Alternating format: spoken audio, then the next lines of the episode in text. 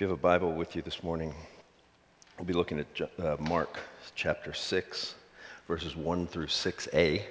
Um, if you don't have a Bible, you can use your phone. You can find the text in the order of worship. I say to you, hear the word of God.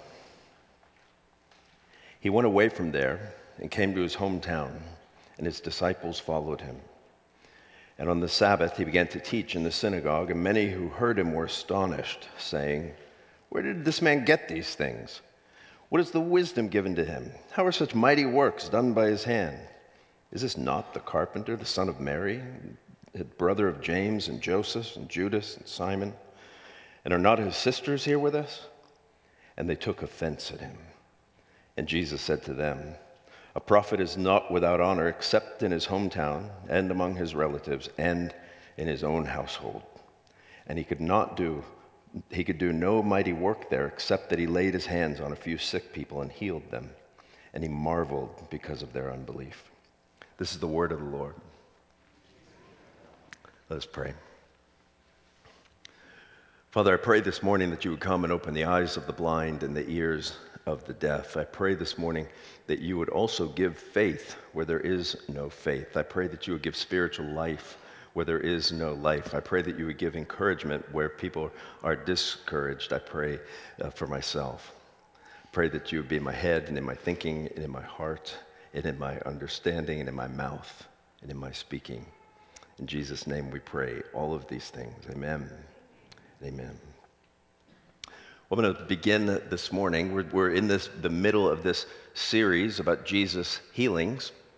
And today's an interesting text because it's, it's the one spot where he, he for some reason, is, unable to do healings.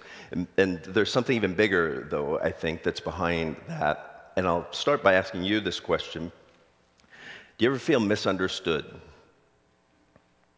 Or I, well, I can tell you this: if I asked if you raise your hand and you, I said, "Are you married?" Then I could say, "Yes, you felt misunderstood." Correct? I mean, we all feel that. Or have you ever felt pigeonholed?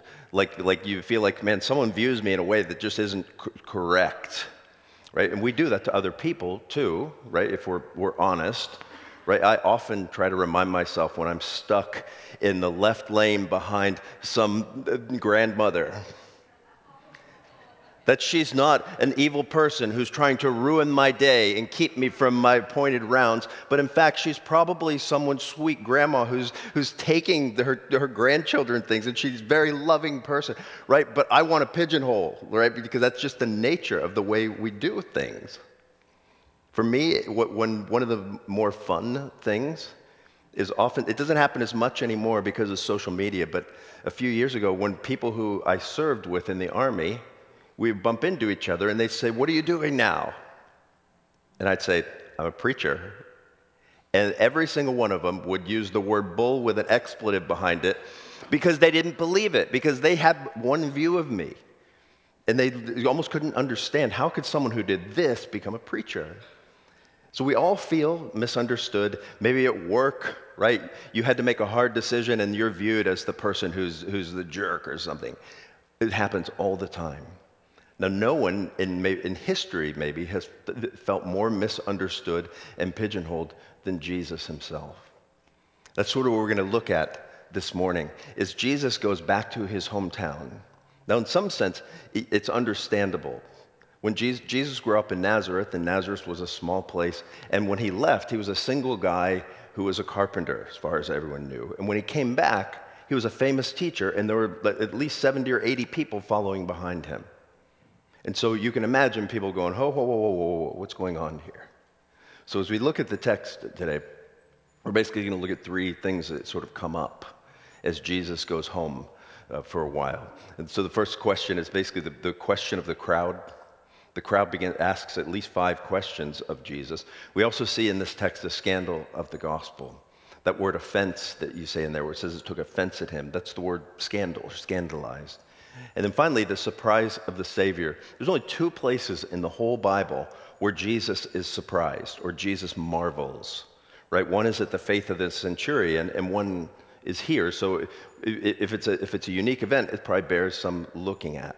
And so while this isn't a healing passage, It's almost an anti healing passage, and it's going to tell us, I think, something about our own role in being healed. So let's consider first the questions of the crowd. Look at verses 1 and 2. It says, He went away from there and came to his hometown, and his disciples followed him. And on the Sabbath, he began to teach in the synagogue, and many who heard him were astonished, saying, Where did this man get these things? What is the wisdom given to him? And how are such mighty works done by his hand? So the first thing he says, he went away from there. Where is there?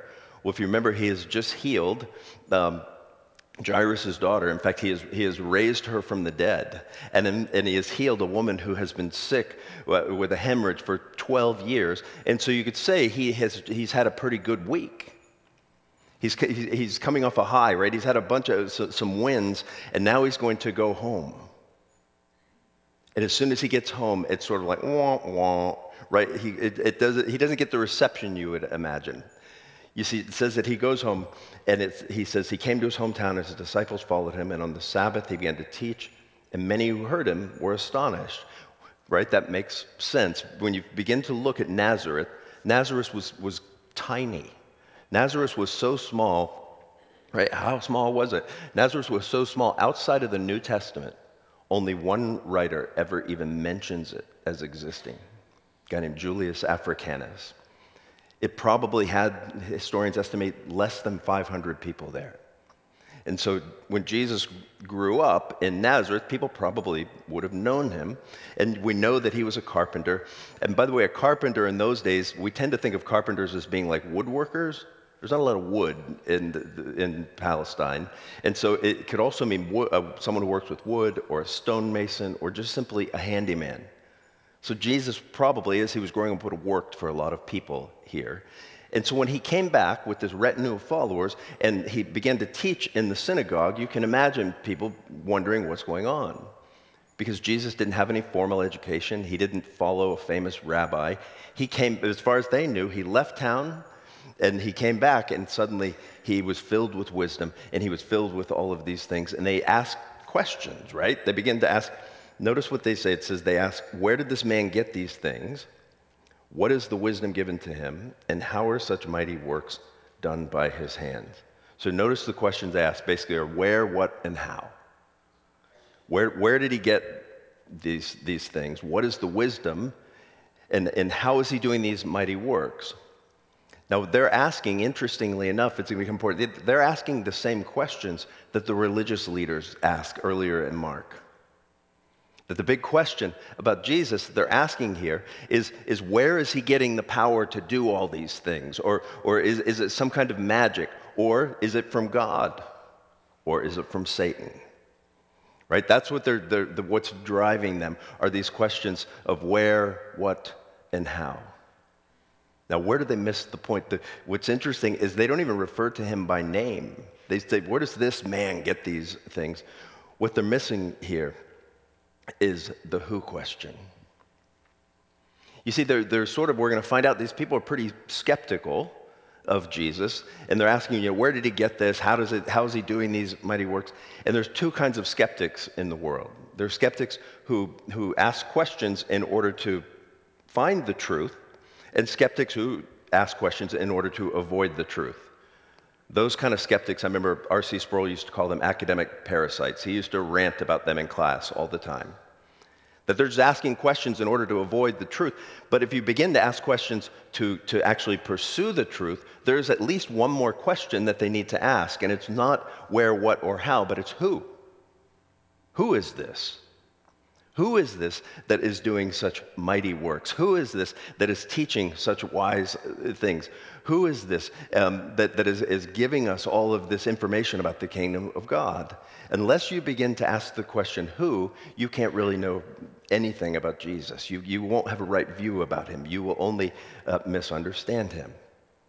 If you only ask, how does Jesus do this, or what about that, or what about that, the question is, who? Eventually, they do ask the who question, but when they ask the who question, it's more rhetorical than actually seeking after the truth. Notice the next point in verse uh, 3 they say, Is this not the carpenter, the son of Mary, the brother of James and Joseph and Judas? and Simon, and are not his sisters with us? And they took offense at him. So, the, when you consider the, the, scandal of the gospel, so the first question asked is Is this not uh, the carpenter? Right? It's, it's sort of disparaging. Now, being a carpenter wasn't a bad thing in the ancient Near East, but the way they ask it, isn't, it, isn't he just the carpenter? Who does he think he is to come in here and do all this teaching? And then the other question they ask him is this not the son of Mary? That definitely is meant to disparage people. Remember, it was a, a, a patriarchal or patronymic society, which meant you always carried your father's name, never your mother's name, even if your father was dead. And as far as everyone knew, he was Jesus, the son of Joseph. Now, why would they say, Is this not the carpenter, the son of Mary? Well, even during Jesus' lifetimes, there were rumors and gossip that went around that he was illegitimate that he wasn't really Joseph's son, that, that Mary was pregnant before they ever really got married, which we know is true.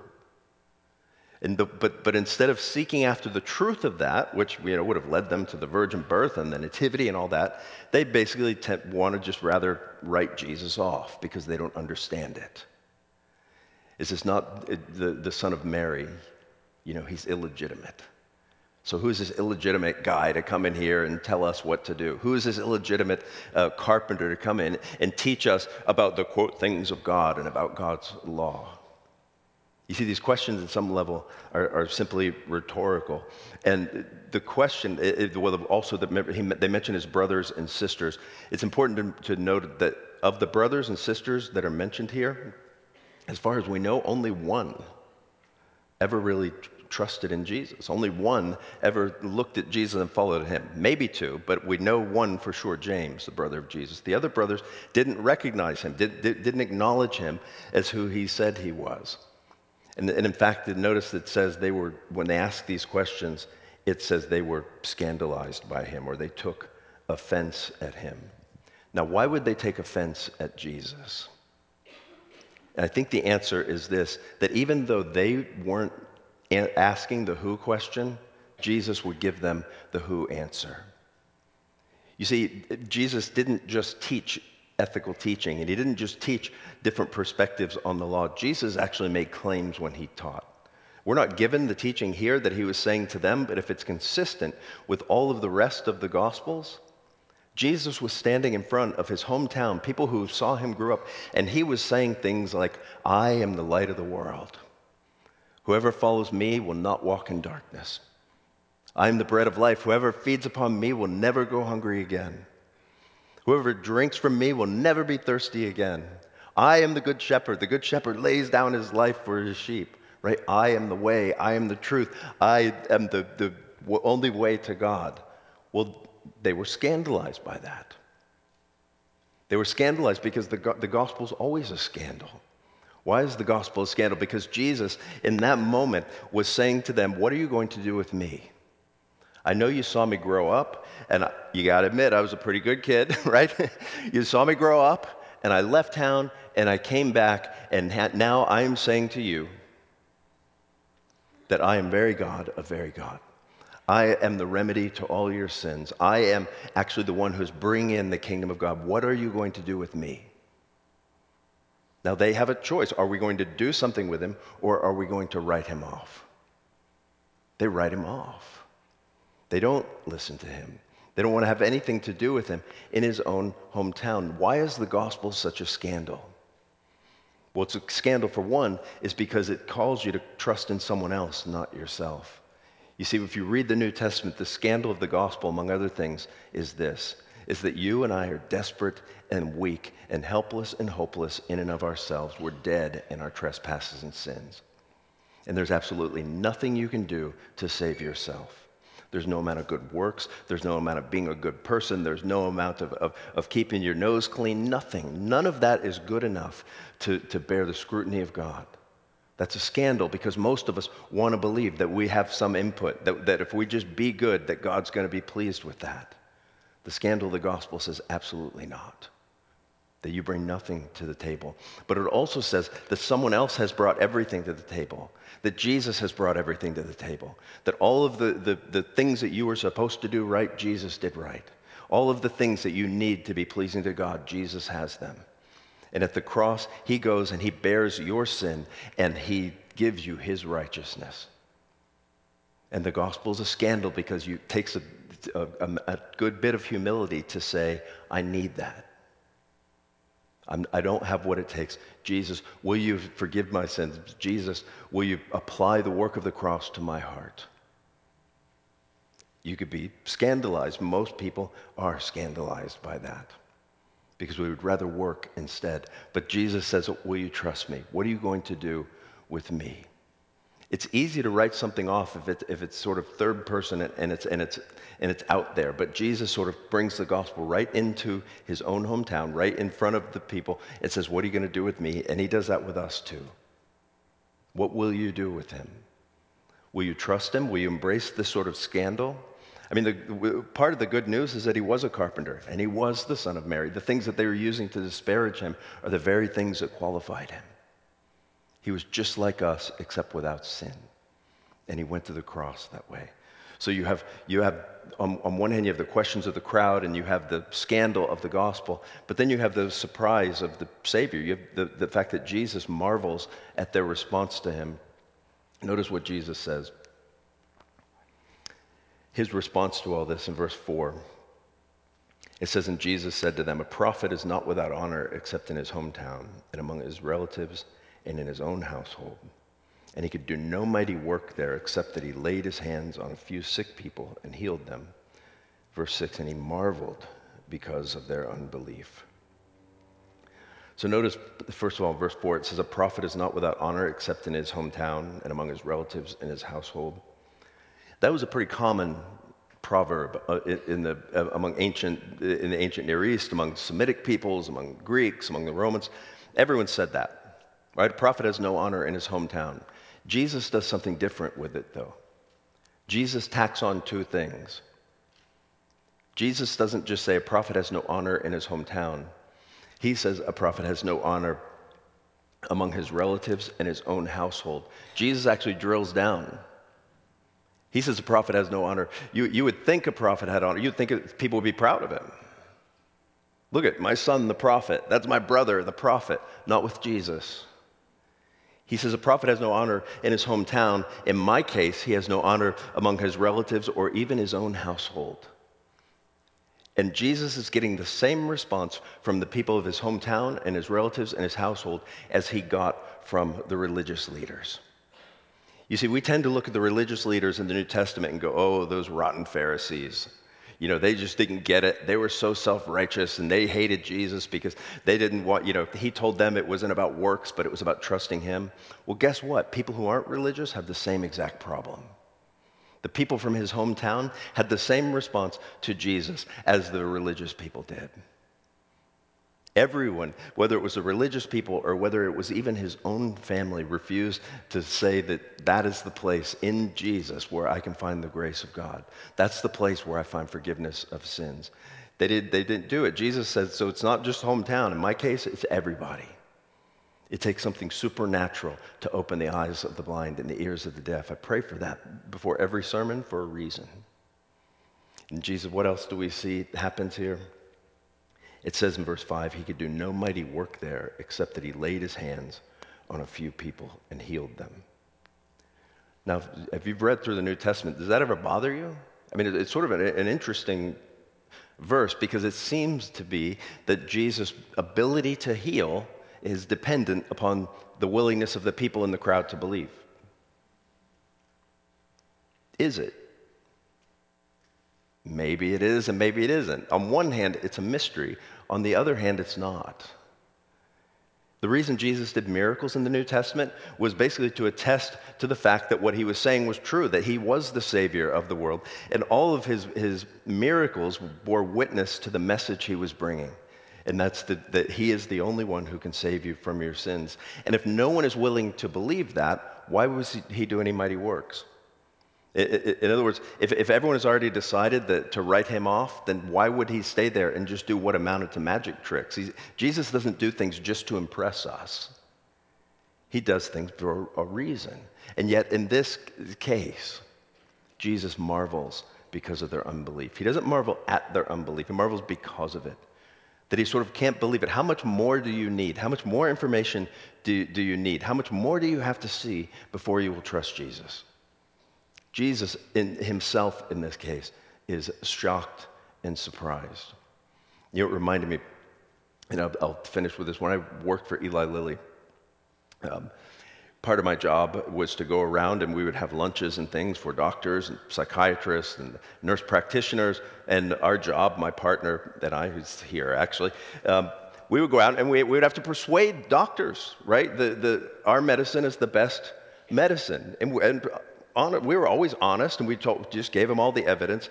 And every now and then, doctors would do something that was utterly frustrating to me. I sold a medicine for schizophrenia, and, and, and it was both in, um, in testing and just anecdotally was the best medicine in the world. It, it, it was, and it was one of the biggest selling medicines in the world. And every now and then, someone would have a bad experience with it, with millions of people taking it, and one doctor would write one bad case report and say, This bad thing happened when my uh, patient took this medicine. And then the doctors that I worked with would stop using the medicine. And you'd ask them why, and they said, Well, you see that case report. And after hearing that a few times, we had to get drastic. Had a big lunch with doctors and nurses, and I had to bust out Bigfoot on them. That's true. In other words, I started the lunch by asking, How many of you believe in Bigfoot? How many people do you think put their hands up? Doctors and nurses, psychiatrists, very esteemed. One person, sort of sneaky, didn't want everyone to know. And I just go around, why, what, why, did, why did you not say you didn't believe in Bigfoot? I won't believe it until I see it. How about you? Believe it until I see it. Won't believe it until I see it. Won't believe it. Everyone? Is that the reason? And I'd say, let me tell you this there are tens of thousands of eyewitness accounts of people seeing Bigfoot.